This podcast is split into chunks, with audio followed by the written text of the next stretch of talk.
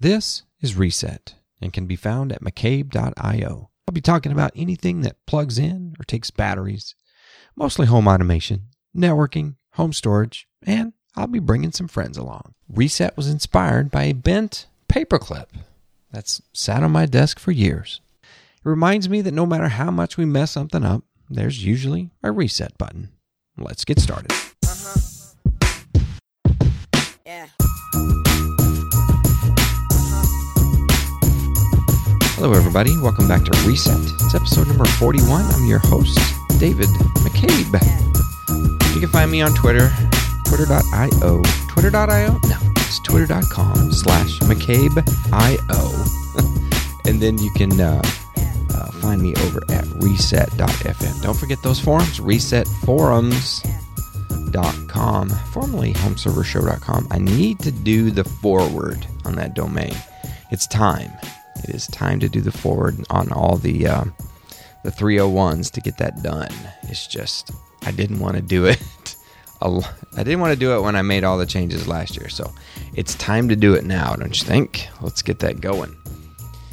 Okay, resetforums.com. We are over there talking pretty much everything you're going to hear on this podcast. Lots of tech, lots of trending tech news, but got a special for you. I'm going to go over my Netgear notes from CES. A lot of good things coming out of Netgear, and I would like to discuss it with you. I do have some news for you, and at the end of the show, I'm going to discuss what I've been doing in the mining space. And that's not just Bitcoin, but it's also hard drive mining. All of my property that I've acquired in the in the last month on uh, testing out all of that good stuff.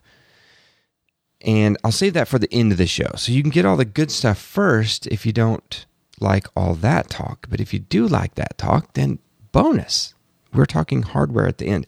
You, you may be interested anyway. I mean, we're talking uh, new Mobos, power supplies, cases, and all kinds of good stuff. So we will definitely talk about that.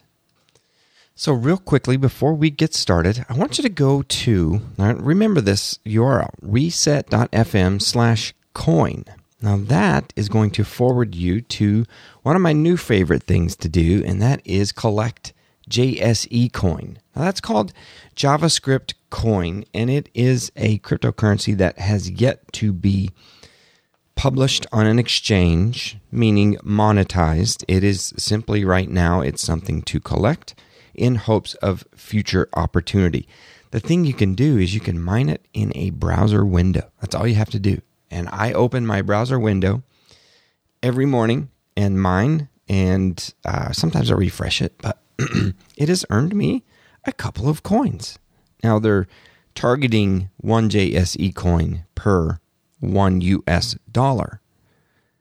So it's one to one, but you'll never know until it hits the exchange, which is supposed to be this spring. Now, it's talked about a lot in the reset forums. You can go read more there, but you should just go to reset reset.fm slash coin, sign up. I get a little bonus, you get a little bonus, and we can all be I don't know what we're earning, but hey, it's something, it's fun. Join in and we can talk about it there in reset forums. So head out and do that for me. Reset.fm slash coin. Let's talk news. First of all, I do not know how this could ever happen, but I have been running with the Pixel Book for a month now, and maybe it's been longer than a month, but it's been quite some time.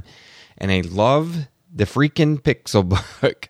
Now, if you don't know what that is, that is Google's Chromebook, right? It's that Surface Pro from Microsoft, like super uber edition, right? They created the Surface for other manufacturers to look at. It's Google saying, hey, here's what you can do. You can make nice hardware out of a Chromebook. I know you've probably seen a Chromebook here and there, and it, they're $100, $300 for a good one. You know, they're seemed or they're portrayed to be a little less expensive than your other other you know laptops and mobile items and they are they should be they run a browser that's it they just run the chrome browser a couple of apps, but now you can run Android apps inside of the Chromebook. Now, it's not perfect, but it works. I do it. The Chromebook Pixel or Pixelbook has uh, a keyboard that you can fold over and use it as a ginormous 12 inch tablet, which I find really cool. Gaming and stuff like, you know, very productive stuff, Dave. Very productive. I am surprised that I'm using it quite as much, and it would be perfect as a daily driver. But I like to do a couple of other things on like a MacBook or a laptop or a desktop, right? Just some high powered, you know, Windows executables, some uh, Mac executables, uh, software packages. But the Chromebook is catching up. I mean, it is really catching up, and I am super impressed.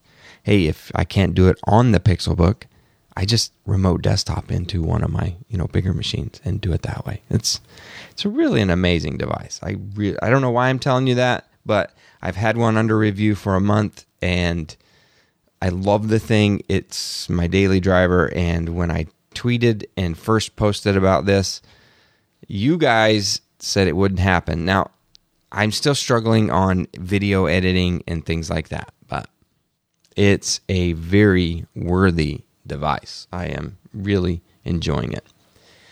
Now, keeping with the Google thing, Fi, Project Fi is that Google mobile MVNO service, right? It combines T Mobile, it combines Sprint and US Cellular it has announced an unlimited account for Project Fi. Now, it's not truly unlimited, but it does offer you an option now. Let's take a look at some details here. So, as you may have heard, Project Fi is great for like a single phone user that is light on the data. If you're a Wi Fi guy, if you're at home at work most of the time and you don't stream music and stream video while mobile. Perfect for you. It's $20 for unlimited uh, calls and texts. That's the base account. And then $10 per gigabyte. You only pay for what you use. It's pretty much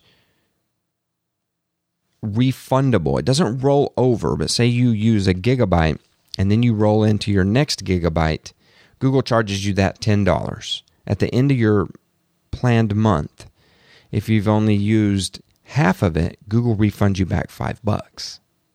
So it works out pretty well that way. I like it like that because I've started to use less and less data. I held on to that unlimited uh, plan from Verizon like by the skin of my teeth, right? I did not want to let that go, but I I like being on Fi and having that available to me. So, $10 per gigabyte is going to be expensive if you get upwards into, you know, five, six, seven, eight, nine, ten gigabytes. It's going to be crazy money. Where some of you guys stream and stream and stream, and that's your thing, that's cool, go for it. And you're getting unlimited plans cheaper from those folks like T Mobile. And even Verizon's got uh, some very high data plans that are, I mean, 20 gig, that's pretty much unlimited to me. I'm never going to hit 20 gig, but I know some of you guys can do that. So, Google's calling this bill protection. So, it kicks in at six gigabytes. So, you pretty much pay what you would pay for the other guys, I guess 80 bucks, right, for your plan. But then it goes into free data. So, you use six gigabytes, you pay for that six gigabytes at $10 each. It goes into, after you get there, it's free data up until 15 gigabytes. So if you could do lower than 15, more than six, your plan is 80 bucks, right? Now, if you get over 15, they're going to slow you down. I think that's the same way when you get over like 2022 in some of those other plans, they're going to slow you down. That's the man's way of saying you've used too much. Stop doing that. There's no upfront data charges. You no longer have to pay in advance, like I told you uh, earlier for the gig. So I paid $10 for the gig and then got $5 refunded. You don't do that anymore. So calls and texts are still 20 bucks up front. And you don't it's really cool because there's an app and the app is just fantastic. Now, I know the other guys have improved their app as well. But this thing is so simple. It's like devices, usage, and settings. Three tabs, and it's got everything you need right there in front of you. It's fantastic to manage your account. You can get data alerts, you can get all kinds of cool stuff on your Project Fi account. And I even traded in my old Pixel phone and got 350 bucks in credits. I haven't paid a bill in forever because I got that $350 in credit. And you can add tablet sims. You can add a tablet sim for free. I need to check into that. So if you just pay 80 bucks, you could just crank that data like a mad person, a mad family on the tablets, right? Tablets in the car. What if you could share? Get a sim to share the data in the car and just just soak Google for some data. Still be 80 bucks a month. And if you went over 15, then your phone's going to get uh, throttled. So maybe you don't want to do that. But you can also add members. You can add a member to your account and pay $20 base for that account. Now, it gets messy after you do that because it's not 15 gigabytes anymore. If you add a member, then it's going to start, there's a lot of numbers going to start coming at you. Bill protection for the group kicks in at 10 gigabytes instead of 6 gigabytes.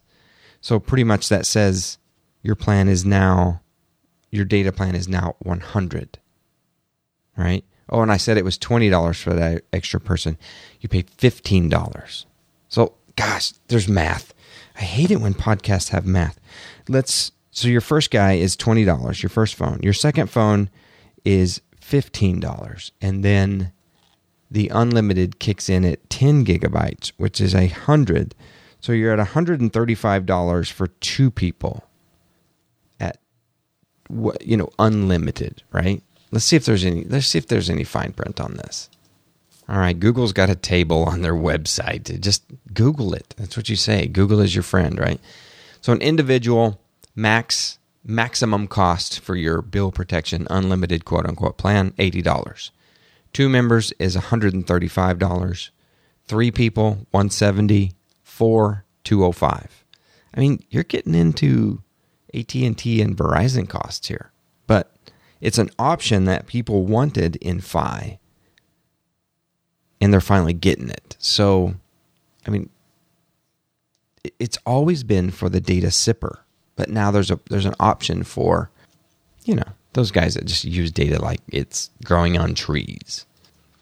Okay, news alert. It says data speeds with bill protection. When someone on your plan uses 15 gigs of data, their data speeds will get slowed to 256 kilobits per second until the next cycle. All other members will get full data speeds until they each use 15 gigabytes of data. So this makes it sound like each member of the group plan has their own data pool. Uh, that was that's news to me. I may have to. There says contact a Project Fi expert. I may really have to dig into this to make sure I'm I'm I know what I'm doing here because you know I we're about to add the kids. You know, there's going to be a year or two from now when they're going to get a phone. They're already hounding me. And I really need to know about this data thing because literally they think it grows on trees. They have no idea what Wi Fi is. It just makes the iPad connect to Roblox and Minecraft. They have no clue that it costs money. So, hey, let's get you on Project Fi. Do you want do you want to sign up? It's free it's free to sign up. You don't have to pay anything, and you'll get a SIM card for doing so. Let's look at it. You can just go to reset.fm slash project fi.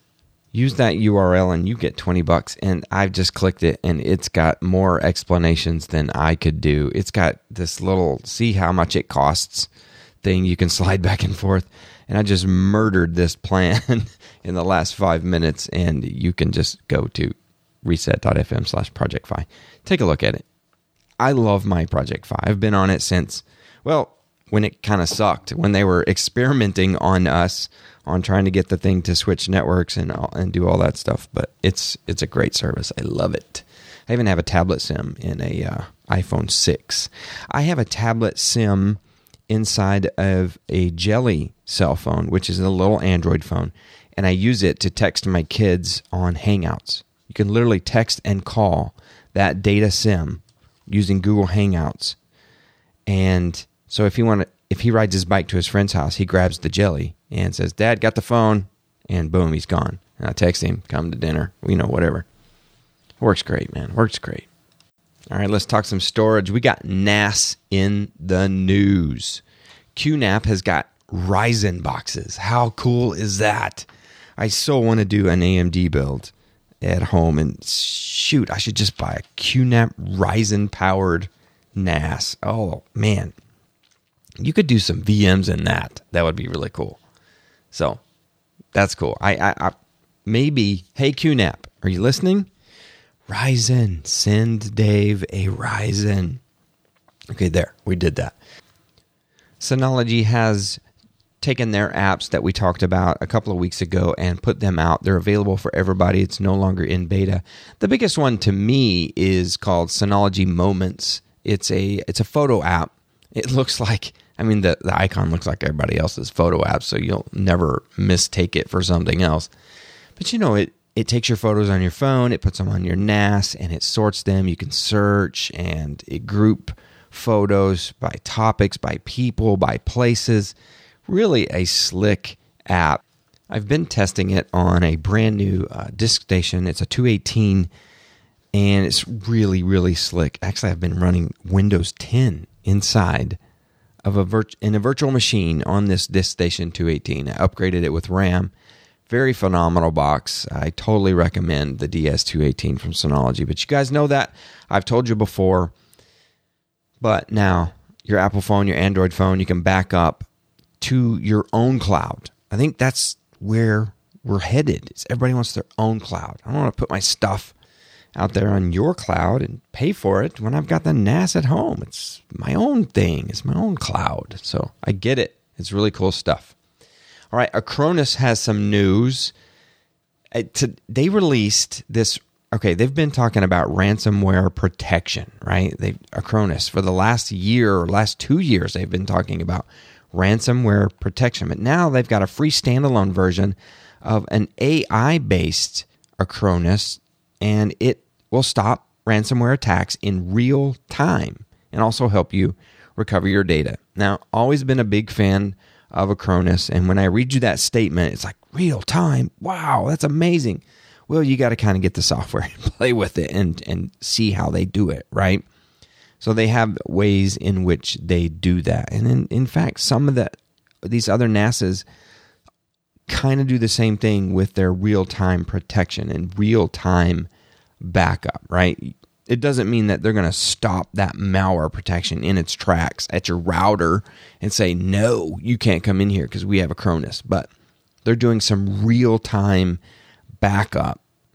So, in case your PC got stung, right? you've got that backup somewhere else.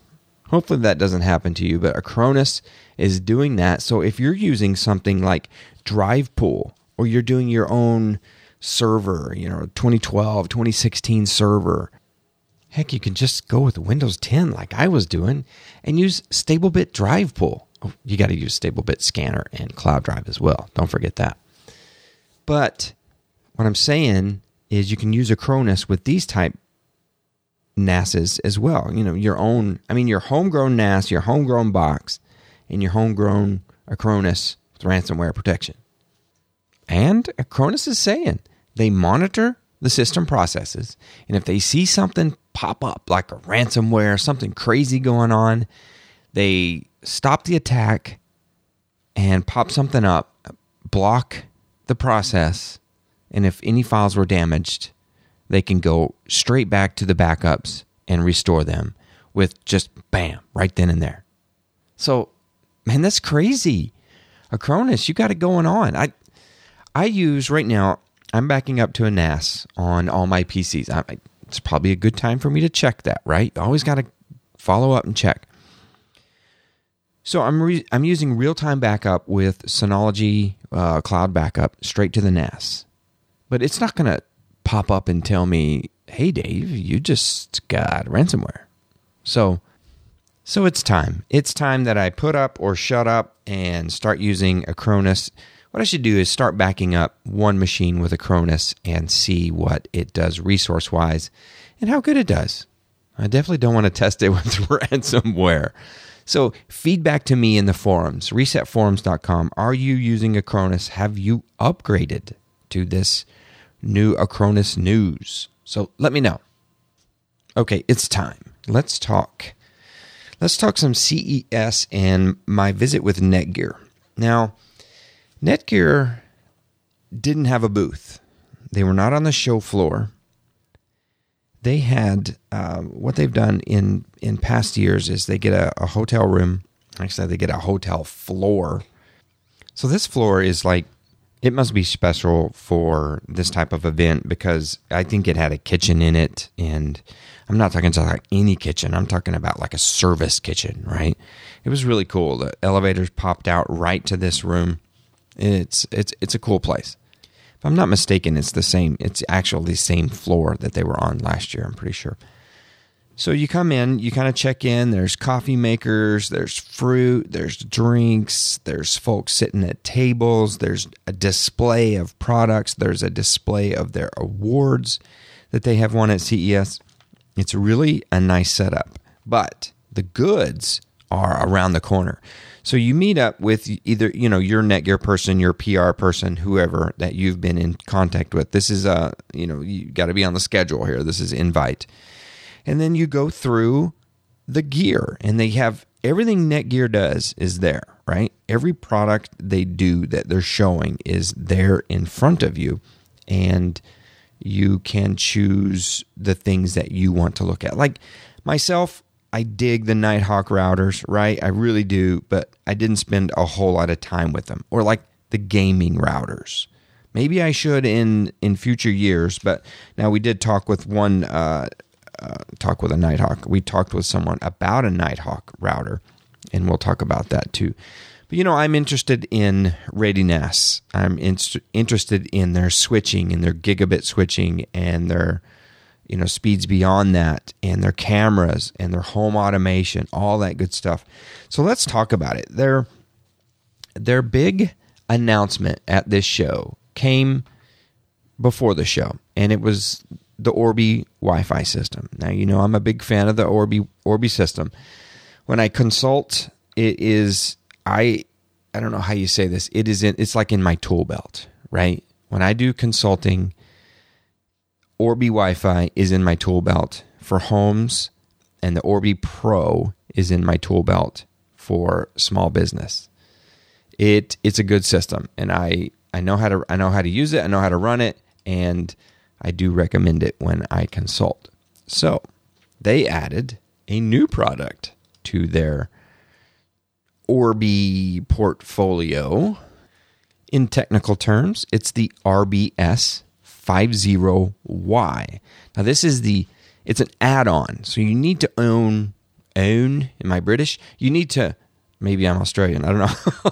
Sorry. You need to own an Orbi system already. So this is an add-on. It's the outdoor satellite. So you can stay connected outdoors. It covers 2500 square feet outdoors. I'm sure it can penetrate in as well.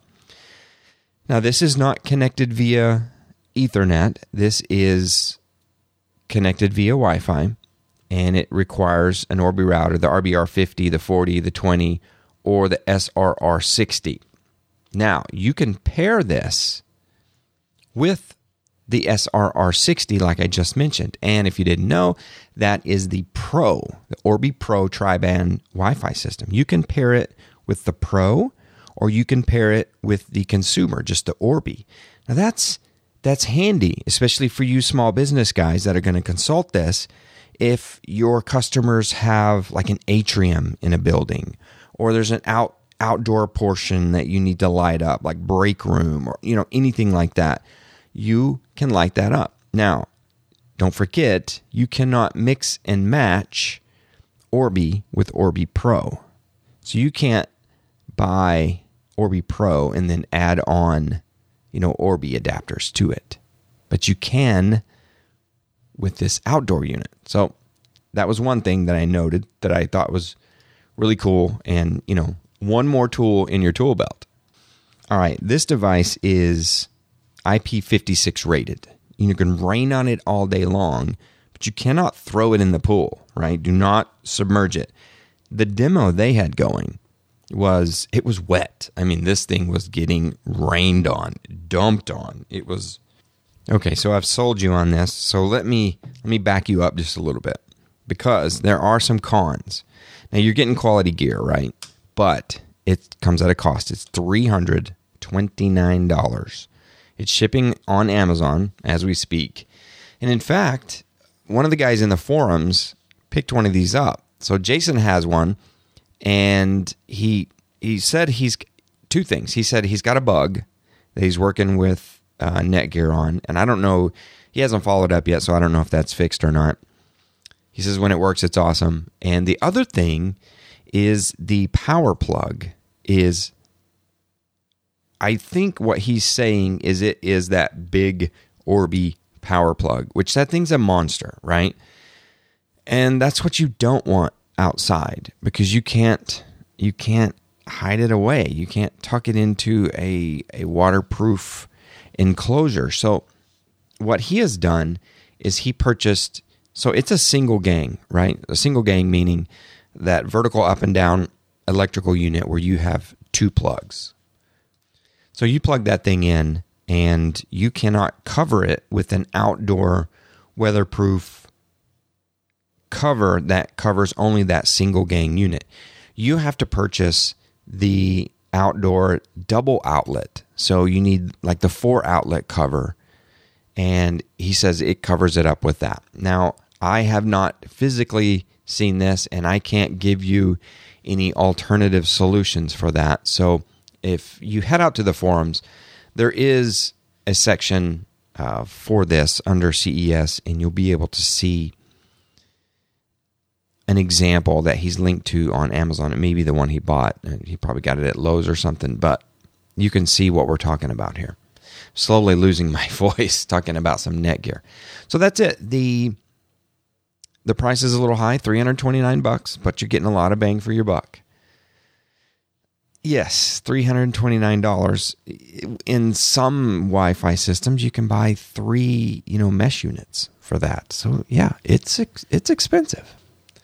Moving on, I spent a lot of time with the Insight guys. And when I t- when I say Insight, I mean it's the Netgear small business like gear program. So it's called Insight, and they have switches, obviously ReadyNAS, and they have managed wireless access points. Now, you can look on Amazon today and get a box of three managed APs for 259 bucks.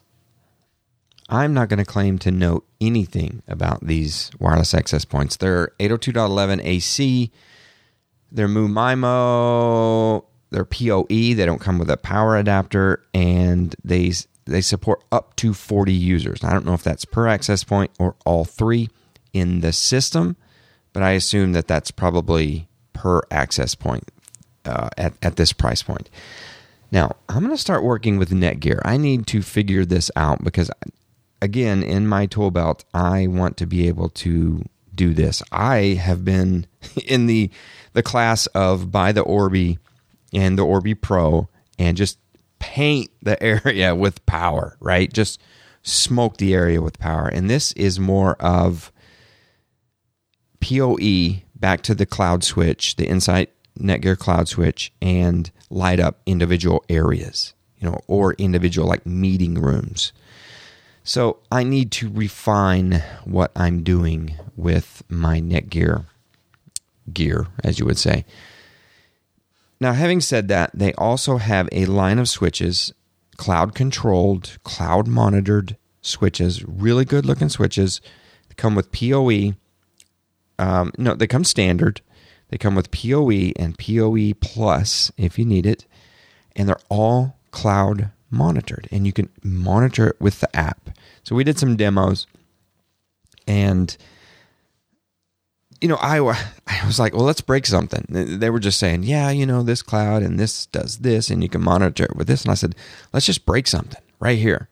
And they were like, um, uh, okay. They're like, unplug this, and it was pretty cool. The system, first of all, the switch where it was plugged into uh, started flashing. Right, so you got a, a visual indication something was wrong. And then the app started freaking out. And then the notifications started. And then, of course, people in the room going, hey, what's going No, they didn't. Yeah, we made sure that we didn't unplug something, you know, that would unplug their entire demo room.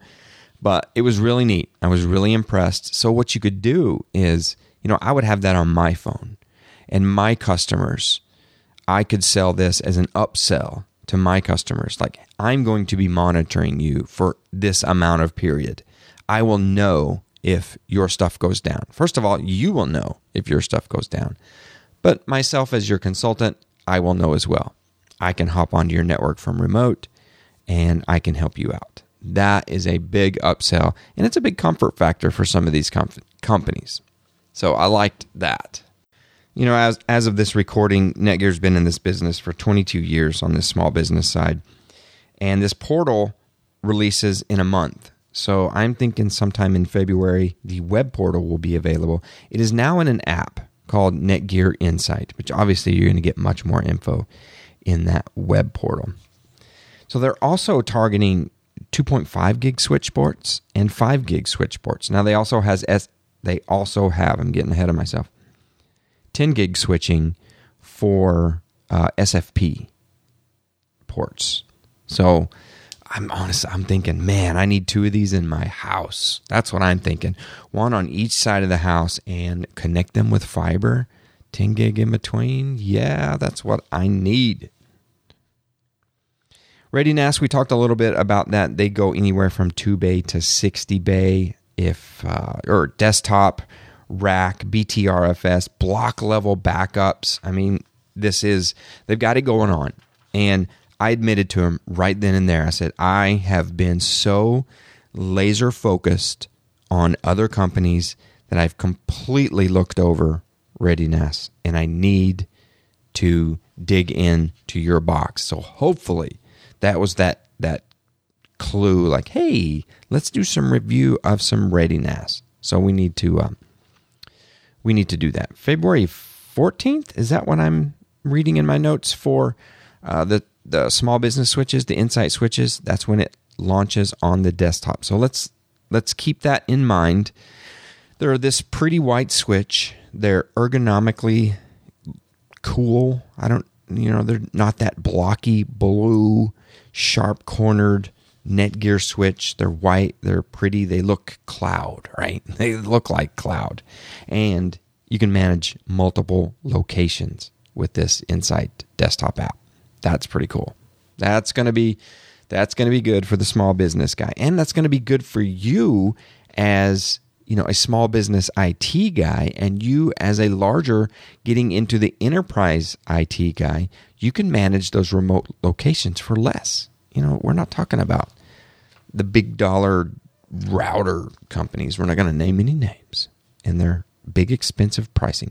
Now, this isn't free. This isn't free uh, from Netgear. You get you manage two devices for free. That's why I'm thinking it would be cool in my house to have those two switches. Could manage those two switches. You'd know the whole house if it was up or down.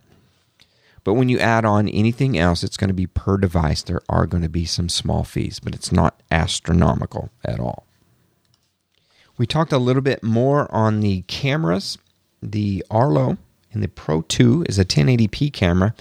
I was trying to get them on the uh, de- degree of uh, vision of the camera, and they were kind of unsure. 130 degrees is what we think of the field of view. 24 7 recording when it's plugged directly in power. You can do that. It will include a three second look back. That's an improvement. And it uses video to detect motion and not infrared signals. That's when you're that's when you're uh, plugged in. That is. it'll also give you three motion zones in the app. So, motion zones is like if you're pointing this camera to your front yard, but it also is picking up the road. And every time a car goes by, it starts a recording. You can assign that as a motion zone. Like, hey, I don't want motion in this zone to trigger recording, but I want motion in this zone down here, which would be your sidewalk and your porch. Yes, record. 249 for that, and it works with the old base as well. Works with your ALEXA, IFTTT, Stringify, has two way audio. You can listen, you can talk back. Seven days free of cloud storage, and it's shipping now. Now, here's another thing about Arlo that just kills me. I mean, that's good stuff, but it's costly. Two camera kit on Amazon is 440, 439.99. An add-on camera, 200 bucks. It's it's high dollar stuff, kids. I that kind of that kind of gets me. I puts me out of the game. It's it's too it's too costly per you know camera zone. But if you if you add up the prices of a PoE camera and mounting it and time and you know you're gonna you might come down to two hundred dollars per camera. So just just price it out. And also PoE, you got to have a back end. Something's got to record this thing, and Netgear is going to give you seven days rolling uh, cloud storage. So consider that too. I try to try to always think of that. I always focus in on oh two hundred dollars per camera. Oh my god, that's way too expensive. I can get a PoE camera for a hundred bucks. Well, can you? so there you have it. Okay. Also, before CES, Netgear announced a light. So they have an outdoor light that it's an, it's Arlo branded, right? So it, it works hand in hand with the camera. It's on the website. It says ships in spring, but I'm I, I'm hearing March to April, so expect April. It comes with a bridge for Wi-Fi, so I maybe I should have beat them up a little bit more about this. So there's a little bridge. Uh, think of the of the Blink product with the sync bridge that you have to plug in and power and not power but uh, sync these lights up it's the same battery as the arlo cameras. So that's one good thing. So you can have extra batteries and charge and replace these when they need it. You can the camera can trigger the light or the light can trigger the camera. So that's important. So you could have depending on the placement of your house, you could, you know, record some video if the camera turns on or vice versa. It should have multiple colors coming soon and floods and spotlights. So that's what I was told. You can do some kind of analytics on it. You can do scheduling. You can do it uh, with a solar pattern, solar panel and it's supposed to be customizable with beam width. Maybe that's what they meant by flood or spot. And when I said analytics, I meant I think that's coming soon. Like, is that a human or is that an animal? Should I turn on or not? And then it'll also go uh, do some like detection of glass breakage and things like that. So, what comes in this thing and how much does it cost? So, it comes with the kit has two security lights, two batteries, uh, a cable to power it, an indoor uh, power cable, uh, the bridge, mounts, screws, and, and all that all that kind of good stuff. So let's pre-order it. How much does the thing cost? I'm seeing 250 bucks on Amazon. Oh, Amazon's saying May 15th. So we're all wrong. May 15th, this thing gets revealed. Motion sensor rechargeable multicolored LED works with ALEXA. 250 bucks. Now, I don't, this seems like a pretty good deal. Two lights, $250. Not a bad deal. So let's move on. We're almost done here with Netgear. I looked at one of the routers, it was a Nighthawk, and it came with a new product that they were talking about called Armor. So this is Armor by Bitdefender, and it is that security mechanism on the router, uh, URL blocking. You can block devices and infected devices. It'll do a vulnerability assessment, uh, default password detection. So if you put a camera on, you forget to change, you know, admin blank password, it's going to pop up. It'll also detect easy passwords. I guess this thing's going to be like trying to hack your network. I, maybe I should have asked about that. We that would be fun to test, see if it works. It also comes with endpoint protection, meaning your endpoints, your computers, your tablets.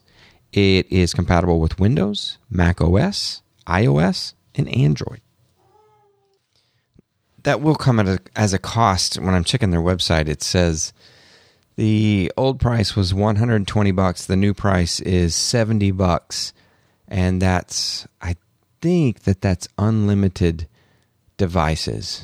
So that's an extra thing that you're going to have to pay for, but that's, I think, no, that's, I'm showing one year. Oh, that's one year. Okay.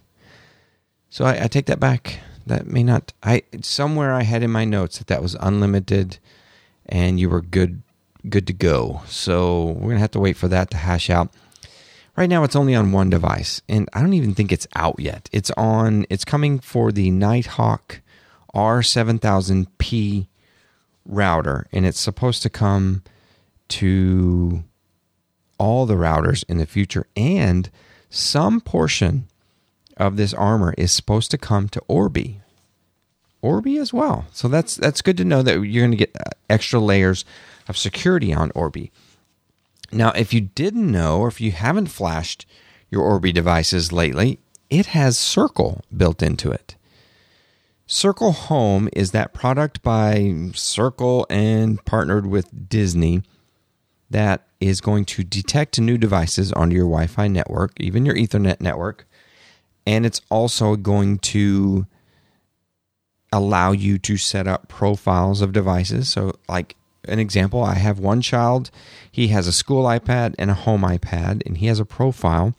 And the internet turns off at a certain point in the day and it turns on at a certain point of the day.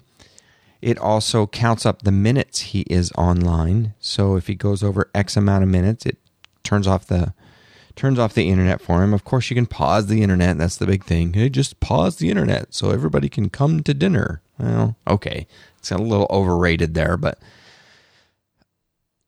it also allows you to track what that device has looked at on the internet.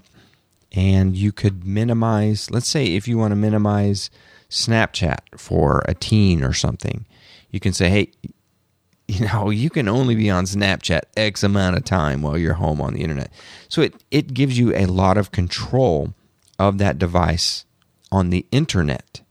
If there's an app that's local, you know, they can still pick up the phone and dig through pictures and photos and, and do that kind of stuff. You're not minimizing screen time, you're minimizing online time and you're tracking that online time. And you can also buy uh, a product called Circle Go, and that allows you to see what that device is doing out on LTE networks when it leaves the home. Basic is free. Uh, premium includes the bedtime, uh, time schedules, rewards, and that is four ninety nine a month. So that's four ninety nine a month. Now, if you buy Circle Home as a separate box, it's a hundred bucks, and you get all of that included.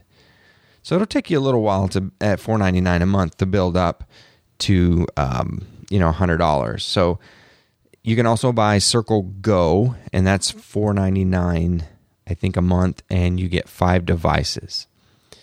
So it's going to be also on the R7000P, and it's of course on the Orbi uh, as it is right now. I have not checked it out on the Orbi right now. I because I'm kind of afraid of mixing the streams, so to speak, because I have a circle on my network. Now I have it on the Ethernet network and not the wireless network. And that's for speed reasons. You have to trick it into getting on your Ethernet network and not on your wireless network. So you have to build a separate SSID, a separate network for it to join via wirelessly. Join it that way, and then plug it into your local switch right beside your router. Don't put it far off. Put it right beside your router. Same switch. And then it'll it'll talk over that ethernet. So I was looking back through uh, Netgear's website and it looks like it comes on a lot more routers than I thought. So a lot of the Nighthawk routers and of course the Orbi Wi-Fi systems as well. That's cool. If you want to know more about this stuff, just head up to the Netgear uh, website and and find the Orbi, find Circle with Disney, and you'll be able to see they've got videos, they've got all kinds of good stuff that shows you more. If if I didn't handle it for you, you there's always more to be uh, to be found out there, and there's a lot of chat about Circle on the Reset forum. So I've I've used it since the you know the day it came out. It's it's a pretty decent box. Okay, I think we're done. It was a good time with Netgear. I appreciate them showing me all their good stuff. They, uh, again, is another company that's very proud of what they do. You get to talk to people that work on the product right there in their suite, right? You're not talking with PR folks. I'm talking with the people that designed, and I was able to talk to the girl that redid the box for uh, Arlo I thought that was really cool because Arlo has a real bad box. I told him I was like, "Man, I do not like the the retail packaging for your cameras. It's a pain." And they're like, "Yeah, you know, we kind of had to do this and this and this, and it's retail, so it's different." And so I'm like, I get it. So they're really cool folks, and uh, I appreciate them giving me a lot of time to ask questions, take notes, take pictures. Uh, it was a real good time with Netgear. I think I'm done. I think I'm done with the po- the podcast. That's it. Uh, late breaking news: the Pixel Book, the review unit has been summoned home. Ah, so I was just telling you earlier in the show how much I loved the Pixel Book, and I love working on it. So I've, I need to wipe it and send it back. So it's time to send it back. The big question would be, Dave, would you buy one or not? So that's what remains to be seen. Let's see how the next, you know, few weeks goes before I drop a grand on a Pixel book, on a Chromebook. So it may be time to just sit and wait and see what else comes out. You know, we're we're coming up to uh, Mobile World Congress where Samsung is supposed to announce their wares, and I've seen some news about a Chromebook that is screen only that's exciting. So maybe maybe I should just wait and see if there are some competitors because this is a reference device. Companies are supposed to do what Google is saying. Hey, come up with some cool stuff and and sell it, you know, get it out there, get that Chrome Chrome OS going. So let's talk about a build. So I just built a PC and I haven't built a PC in such a long time. And if you've missed the last two episodes of Reset, you need to go back and listen to all of them. Actually, I'm more of referring to the non CES episode, the one before that, where I talk about why I think the mining bug has taken a hold of me. And it's it's weird because I got back into building PCs. Not only was I finding all the crap around my house that I could shove a video card into. But I got bit by, hey, I would like to build a rig, build a mining PC. That's that's all it does is mine. Okay, now why why would you want to do this, Dave? So I got I picked up a card in what late September, a 1060 GPU, started mining with it, just let it run. I let it run. And I got to the point where I was like, wow, I should I need another card. So I tried to stick another card into that PC and it wouldn't take it because it was old. All right, so I dug up another PC in the house, stuck it in that. It's mining. So two computers are mining, one card each. I ran into another card got it for a good price, tried to stick it in that second PC, wouldn't take it. It's old. I don't know why, but it wouldn't take this card. It just would not accept it and go on its merry way to mine with two GPUs. Fine. I dug around, found another computer. So I've got three computers rolling. By the time this was said and done, I had four machines cranking away one with two cards and three computers with one card each. Not efficient whatsoever. So I started doing that thing that you do when you build a new PC, and that's you start shopping. You shop Newegg, you shop Amazon, you look around at Fry's, you look around at everywhere you can get parts. You look at what you have already and you start pricing it.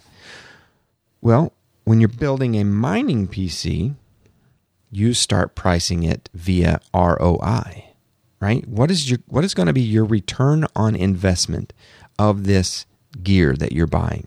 When you're buying a gaming PC or a server, you're just you know, you're either getting budget or maybe you're going to, you know, build the best that you can get. There's a specific methodology you follow in that build. When you're doing mining PC builds, there is as well. You have certain requirements, but you're also thinking, what is going to be my return on investment? So, there is a post in the Reset forums where I laid it all out. I said, if I was going to build a mining PC, this would be it right here motherboard, RAM, CPU, and power supply. There's a few other little nitpicky parts in there that we'll talk about as well. But why are you stopping there, Dave? You don't have a video card, you don't have a case, you don't have keyboard, mouse, okay? Or a hard drive for that matter. So we're going to try to save some money. Now, if you have been a PC builder and a server builder and a storage guy for the last five years, like I have been, you've got stuff laying around, especially hard drives. So I've got cases. Well, let's back that up. I've got a hard drive that I can throw in this thing. And for the case, I'm not really going to be able to fit six video cards onto this motherboard and shove it into a box. So I'm going to build an open air frame to mount everything. So I did this. I did. I, I went ahead and I purchased the motherboard. I purchased the stick of RAM, the cheapest CPU I could get that would power this system, and I built the rest of the the paraphernalia that you need. So let's talk about the frame. The frame I dug around on the internet, internet looking at different frames people were building. People are building them out of wood, milk crates, stuff from IKEA, shoe racks. Can you believe that the cost of a shoe rack has increased because people are buying them up, creating these open air racks? It's crazy. Milk crates makes a nice non conductive case. A lot of people buy these wire shelf racks, which I currently own a couple. I didn't know I, I could use them as mining, but they're good for hanging video cards, plastic shelves, and wire rack shelves. You can literally zip tie 12 GPUs to one shelf, and on the bottom shelf, put all the gear. You just have to cover it some, with something so nothing will conduct electricity, you know, from the motherboard to the to the rack. But you've got one whole rack, and you can do that like twice on a on a rack, or you can build these little wooden frames, and they look weird. So they have a, a rectangular bottom, and then they have these. It looks like a shoe rack. So it's one tree of wood at about four inches of height, and another tree of wood at about 9 to 12 inches of height. And that's what you place the video cards on. So you suspend them in the air on these wooden, like tree shelves. Look on the reset forums for my photos. And then you start plugging those into the motherboard via a system called a riser. Now, what a riser does is it is a PCIe by one card and it has a USB cable on it. USB 3 cable and port. You plug that into the PCIe slot, no matter if it's an X1 or an X16. You plug that in. Get it oriented correctly, please, because it is short. And then that goes up to an adapter that plugs onto the bottom of the video card, which is a by 16. It's a full PCIe slot. And then that plugs into that. And now you need to power that card via the power supply. You can power it via SATA, 6 pin, or a Molex power. The preferred method is 6 pin or a Molex. Some of the SATA connections were the card was drawing so much power under stress that it was melting those SATA uh, molded cables.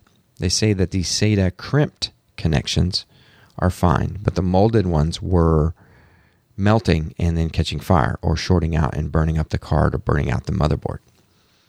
That was also brought to my attention. This has been a learning phase by uh, Trig in the forums, and he he has kind of been active in this mining thing there in the reset forums uh, as well. So there's a spot for the motherboard sitting on wood, actually sitting on standoffs. I mounted standoffs on it, so it's it's like really mounted with screws, and then power supplies are mounted. The hard drive is mounted to the wood frame, and the six video cards are mounted to the wood frame. So you plug in the motherboard that I purchased has onboard video. So you're firing the monitor with onboard video and not using video from one of the NVIDIA GPUs. Now, there's a couple of pros and cons here. That takes up additional resource, resources that I don't need to be using. Now, I could remove that and just do complete remote access. I could do that. But this has been a learning phase for me, and just to drop 10 or 20 hash to do that is, I, I don't want to do that. Now, it did take me a while to get the GPUs and the onboard video to play nicely together. I will not, I will admit that it took probably longer than, you know, a seasoned veteran. It took me longer to get this thing up and running. But I also was very methodical in my preparation of Windows. The Windows does a lot of things against you when you want to mine, like restart in the middle of the night, right? To apply an update. Uh, Bitdefender, uh, taking your files away from you uh, because it thinks it's you know a Trojan or something. Updates, auto login, auto start mining, uh, page lock, system virtual memory. You have to set that correctly. There's all kinds of little things you want to set. And you want to take away all of the little communications that Windows does back, you know, to the mothership and er, disable Cortana. Everything that's going to be resource intensive, you disable. You disable audio. All kinds of stuff. You don't need it. Don't take the resources I need to make this machine make money, right? That's what it's about. You're mining coin. Now, the motherboard that I purchased also has M.2 slots. And I say slots because it has two, two M.2 SSD adapters. I don't know if you call it SSD or not, but high speed drives, right? I would love to have a rig that, like my daily driver PC, that has an M.2 card for a hard drive because I want it to be fast. But I did not buy that for this.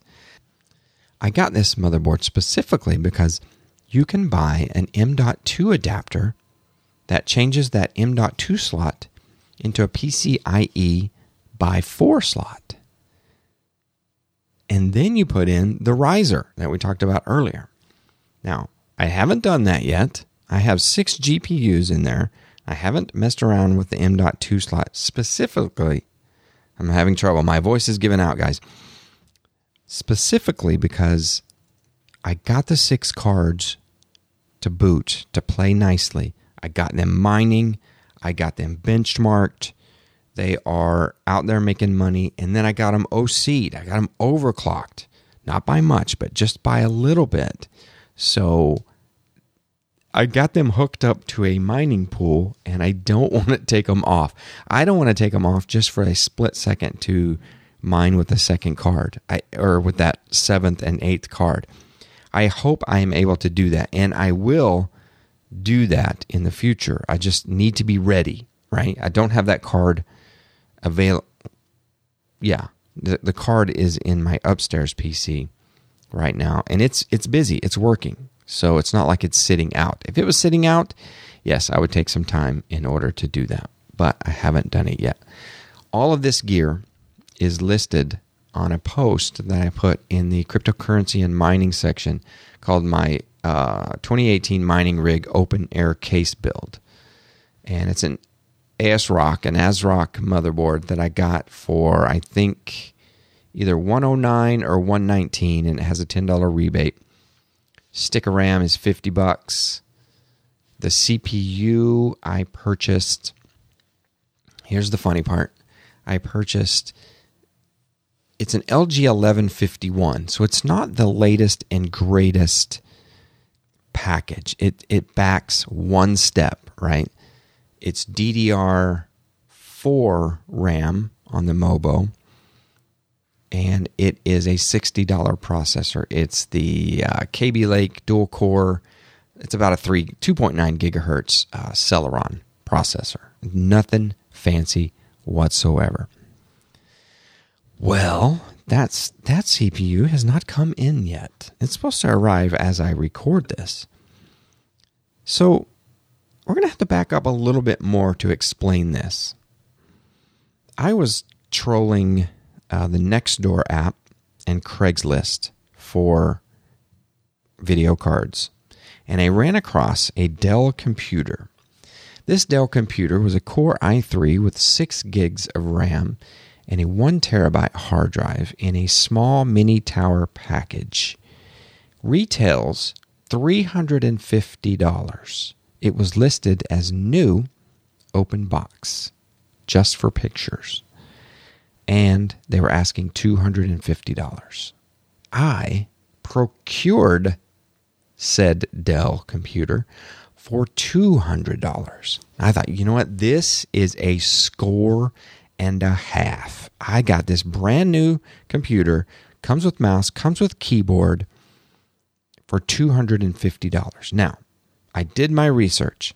I know the pitfalls going in to this computer my goal was to put two cards in it and have it mine as my like testing box. Well, come around and I stop testing and I'm just mining with it, right? So I I kind of just started mining.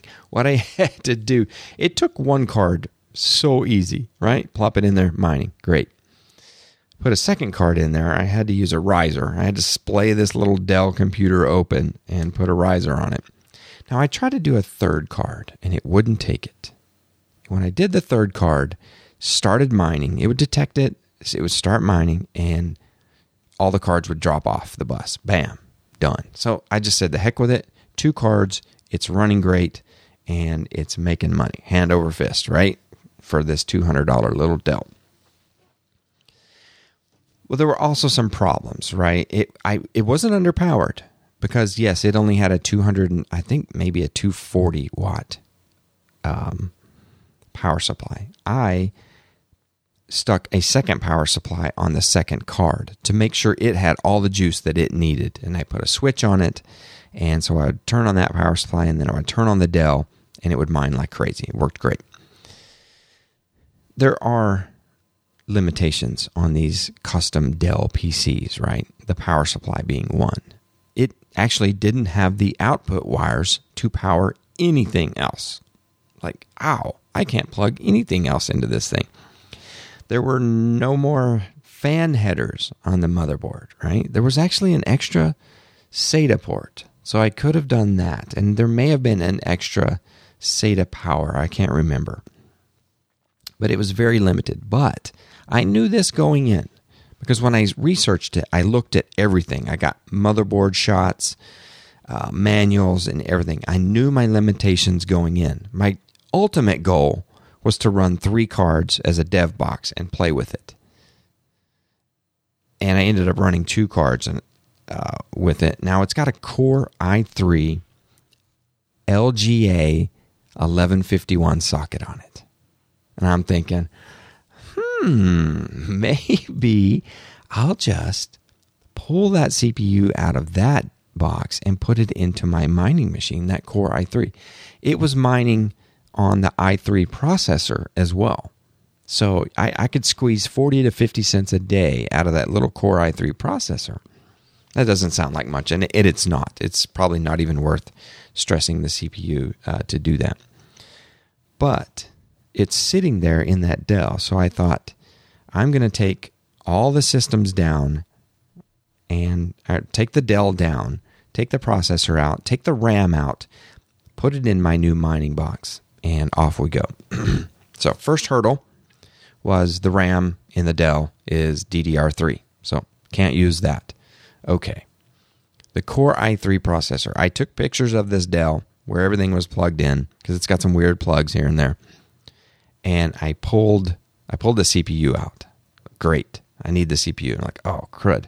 I don't have a backplate for the cooling fan. So I had to yank the motherboard out and pull the plastic back plate off of it, fit right onto the ASRock ASRock uh, motherboard that I purchased, and the Core i3 processor fired up like a champ. So the Dell, the poor Dell, is just laying everywhere. This little PC parts everywhere. So when the Celeron processor is delivered, it's going to get put back into the Dell. And I hope that that little BIOS in the Dell is not so specialized that it'll recognize it and play with it. So that is my hope that it will fire back up. And once again, it will be my dev PC for me to mess around with and play with. So I already have cards lined up for this Dell. I'm experiment experimenting with Radeon cards. Now Radeon cards are different than Nvidia cards, where Nvidia you just fire up uh, like an afterburner overclock app set your fan speeds, set your core clock, set your memory speed, whatever you want to do. You can undervolt, you can overvolt. You know, if you're gaming, you can have one setting. If you're mining, you can have another setting. And you can do multiple cards. If you have like cards, like a couple of 1060 cards, you can say, hey, set them all at, you know, plus 250 uh, memory clock or however much overclock that you, that car those cards will handle before they start losing hashes or and you know producing errors. You need to watch that as well. It, that's pretty simple. Now Radeon cards much more involved, much more involved. Radeon cards. Check this out.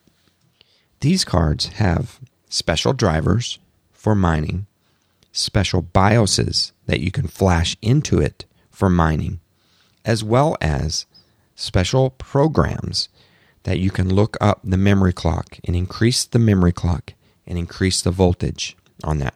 Now, you can also overclock these things with um, like MSI Afterburner. You can do that as well. The preferred method is using a separate program in which to set the overclocks and then watch with yet another program to see if the GPU memory is spitting out errors. You can actually watch it happen in real time. You can increase the clock and watch for the errors, and you'll see your hash rate drop as well if you've gone over what that card's memory can handle. It's pretty neat. I, I was really intrigued by the Radeon cards, and the reason I got into this is every time I would go to Fry's, there would also there would there's no no video cards, none whatsoever. There's always a couple of cheap NVIDIAs and a couple of cheap Radeons, but there were always these RX 550s and these RX 500 cards. So I started looking at them and I started looking at what people were doing with them, overclocking them. And you can get the hash rate in an RX 550 about the same as an NVIDIA 1050 if you tweak it. So I'm like, hmm. So if you're doing a Monero like XMR-Stak miner, you can get 300 hash per second out of that card. Now that's going to give you anywhere from $1 to maybe if you're pushing it, I mean super hard, up to a buck 50 per card per day. So there you have it. I've laid out all of my goods, all of my all of my secrets. I do have a post on how I, you know, prepped the computer. I just haven't it's it's in my head. I haven't written it all. You know, the programs that I used and every step that I took, which I had to take multiple steps because I kept getting things wrong. I had to flash the BIOS. Actually, I flashed the BIOS to an older revision, not a new revision. Chris Kinney in the forums led me to a guy who had posted that he uh, did that. He was having trouble getting multiple GPUs to be recognized. I was as well. He said he changed the BIOS to an older BIOS. So I just did that immediately. But I still had some troubles, and I figured out I had set uh, a setting in the BIOS, and when I flashed it, it reset it. It didn't tell me it reset it, but it did, and that took me a while to catch. I don't know why. Maybe it's because I'm rusty. I haven't done a build in a long time, but it did reset all my BIOS settings. You're going to laugh at me. This is the first computer that I have owned that has a BIOS that you can use a mouse in. You know, all of my stuff is so decrepitly old. The last computer I built is sitting beside me. It's a first generation Core i7 motherboard and it is old. It it took two video cards, but it's old. And that was my 2012 server back in the day. There's a post on that. I need to dig that out. There's a post on it and it's my Windows daily driver and of course right now it is not only mining but uh, writing plots to an external hard drive for my burst server. Ooh, we'll talk about that soon, I promise you. Um, but that is my mining rig, and it is it's going pretty well. It was generating very good coin via NiceHash, generating Bitcoin, and I've changed over to a Monero coin uh, in another mining pool that I've kind of gotten caught up in that I kind of enjoy the camaraderie of. It's not as it's not as profitable as nice just going direct NiceHash, but there is potent there's always potential for that coin to increase in value right so if you do the the hodl the hold like i've done with uh, uh, I first started with this group on Electroneum, so ETN, and everybody in this group is pretty bullish on. Is it bullish or bearish? Yeah, everybody likes it. They're holding it. See, that's how that's how bad I am with uh, trading. Everybody is pretty bullish on this coin increasing in value. And I, I, I am too. I've con- convinced myself that this is the coin to hold, this is the coin to buy. And so I've actually bought some with the Bitcoin that I that I made off of NiceHash, and we mined together as a group this coin, and I'm holding it. So just hopefully it'll go up in value. Well, I'm done. I'm done generating. I need to pull it back down to a paper wallet because I have it out on an exchange right now. So I need to pull that down and make it as safe as possible. Oof, I forgot about that. I need to do that. Paper wallet time. Here I come. There's a lot to do in mining. If you're not in mining yet, there is a lot for you to learn. There is a ramp up period of building and hardware. And there's also this period that we're in where you can't find GPUs. When Jim drugged me to the local Fry's, Jim Collison of the Average Guy.tv, when he drugged me down to Fry's to buy a 1060, he's like, Dave, you need a 1060. Let's get you mining. I'm like, whatever, Jim. Whatever. I had no idea at this point what the hell I was getting into. He we bought the 1060. It was $216. And he's like, oh, wow, that's a little expensive. That's like ten dollars more than what I paid. and so it had a ten dollar rebate. Looked on Amazon, it was one ninety nine. So I was like, you know, bird in the hand. I've got the card here. I've got Jim here. He's going to help me set up. We sat in my basement for the next two or three hours figuring out how to mine this card and got it going. And just Jim left and it just started spitting out Bitcoin, right? I never touched it. I was just like, every once in a while I'd look at it. Is it still running? All right, whatever. And then I don't know when the bug actually hit me to go big. I think maybe it was when NiceHash got hacked, right? When NiceHash got hacked and you couldn't mine with NiceHash anymore, then I was like, well, this card's sitting here and it's not doing anything. I need to get it doing something. Then I started digging around. That's when it hit me. What was my point? Oh, the GPU prices. So now you can walk into Fry's. There's no cards, empty. It is barren. Everybody is getting into this. Everybody's bought GPUs. You look on YouTube, it is amazing. People are buying have already bought. Not 260, not 1060s, the $200 card. We're talking about they bought the $600 card. This was back in the day, the price. The 1080s and the 1080 Ti's. These cards generate Bitcoin, man. They pump it out and they buy these things at 6, 12, 20 at a time. Amazing. And they generate income. Now, these cards are hard to find. Like I said, I'm on the Nextdoor app. I'm on Craigslist. When I got to Vegas for CES, what's the first thing I did? Bam. I, I jumped on Craigslist. I had found a 1060 that somebody pulled out of their HP computer and was selling it. And when I contacted the person, I didn't get a good vibe, right? I thought, I looked up the address. He gave me the address. And I was like, you know what? I think I'm about to be rolled, right? I was like, well, we'd meet in a public place. But then I've got this video card that I can do nothing with for the next week. I cannot verify it, so I didn't buy it. I actually went to Fry's. Fry's had some 1050 Ti's, and I bought a 1050 Ti. Those Ti those Ti machines, you can overclock the crap out of them, and they just keep pumping out uh, the hashes for you. So you got to be resourceful. You, you look on eBay. Newegg sells on eBay. I swear to God, it's a scam, right? They won't sell it for the regular price that it was you know, three months ago. But they will, they mark it up and they're selling it on eBay as new. I've bought a couple of cards like that. So it is marked up. 1060s are now 300 bucks at a minimum. And the, and the prices keep going up. But you can plug them into your ROI machine and you can still project income to pay that card back. And you still have a tangible asset in which to use or sell.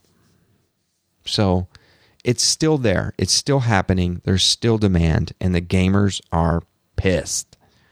Gamers want their want their cards back on the shelves so they can play PUBG or you know whatever's going. I know that's on the Xbox, so they can play all the games that they want on their PC. And I I do I feel bad for them. I do because if there's a card on the shelf, I want to buy it too. Maybe three at a time, and these guys just want to buy one, right? So you have to be resourceful. Some guys are selling their cards.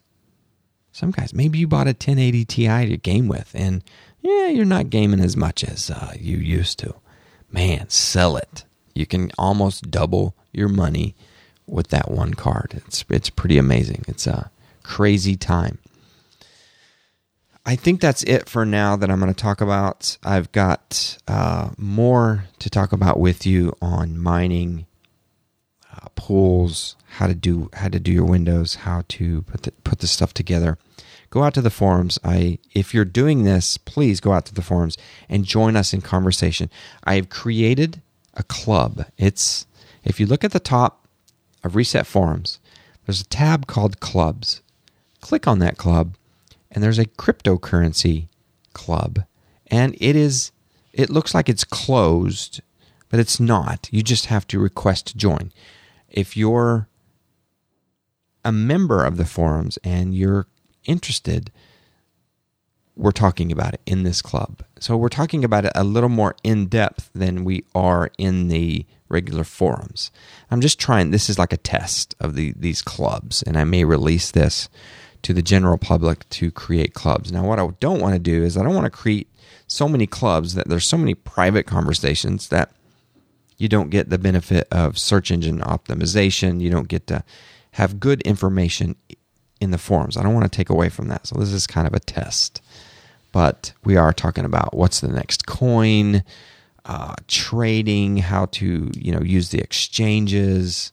Uh, it, it's good stuff. It's fun. I, I am enjoying this, but there is a lot to it.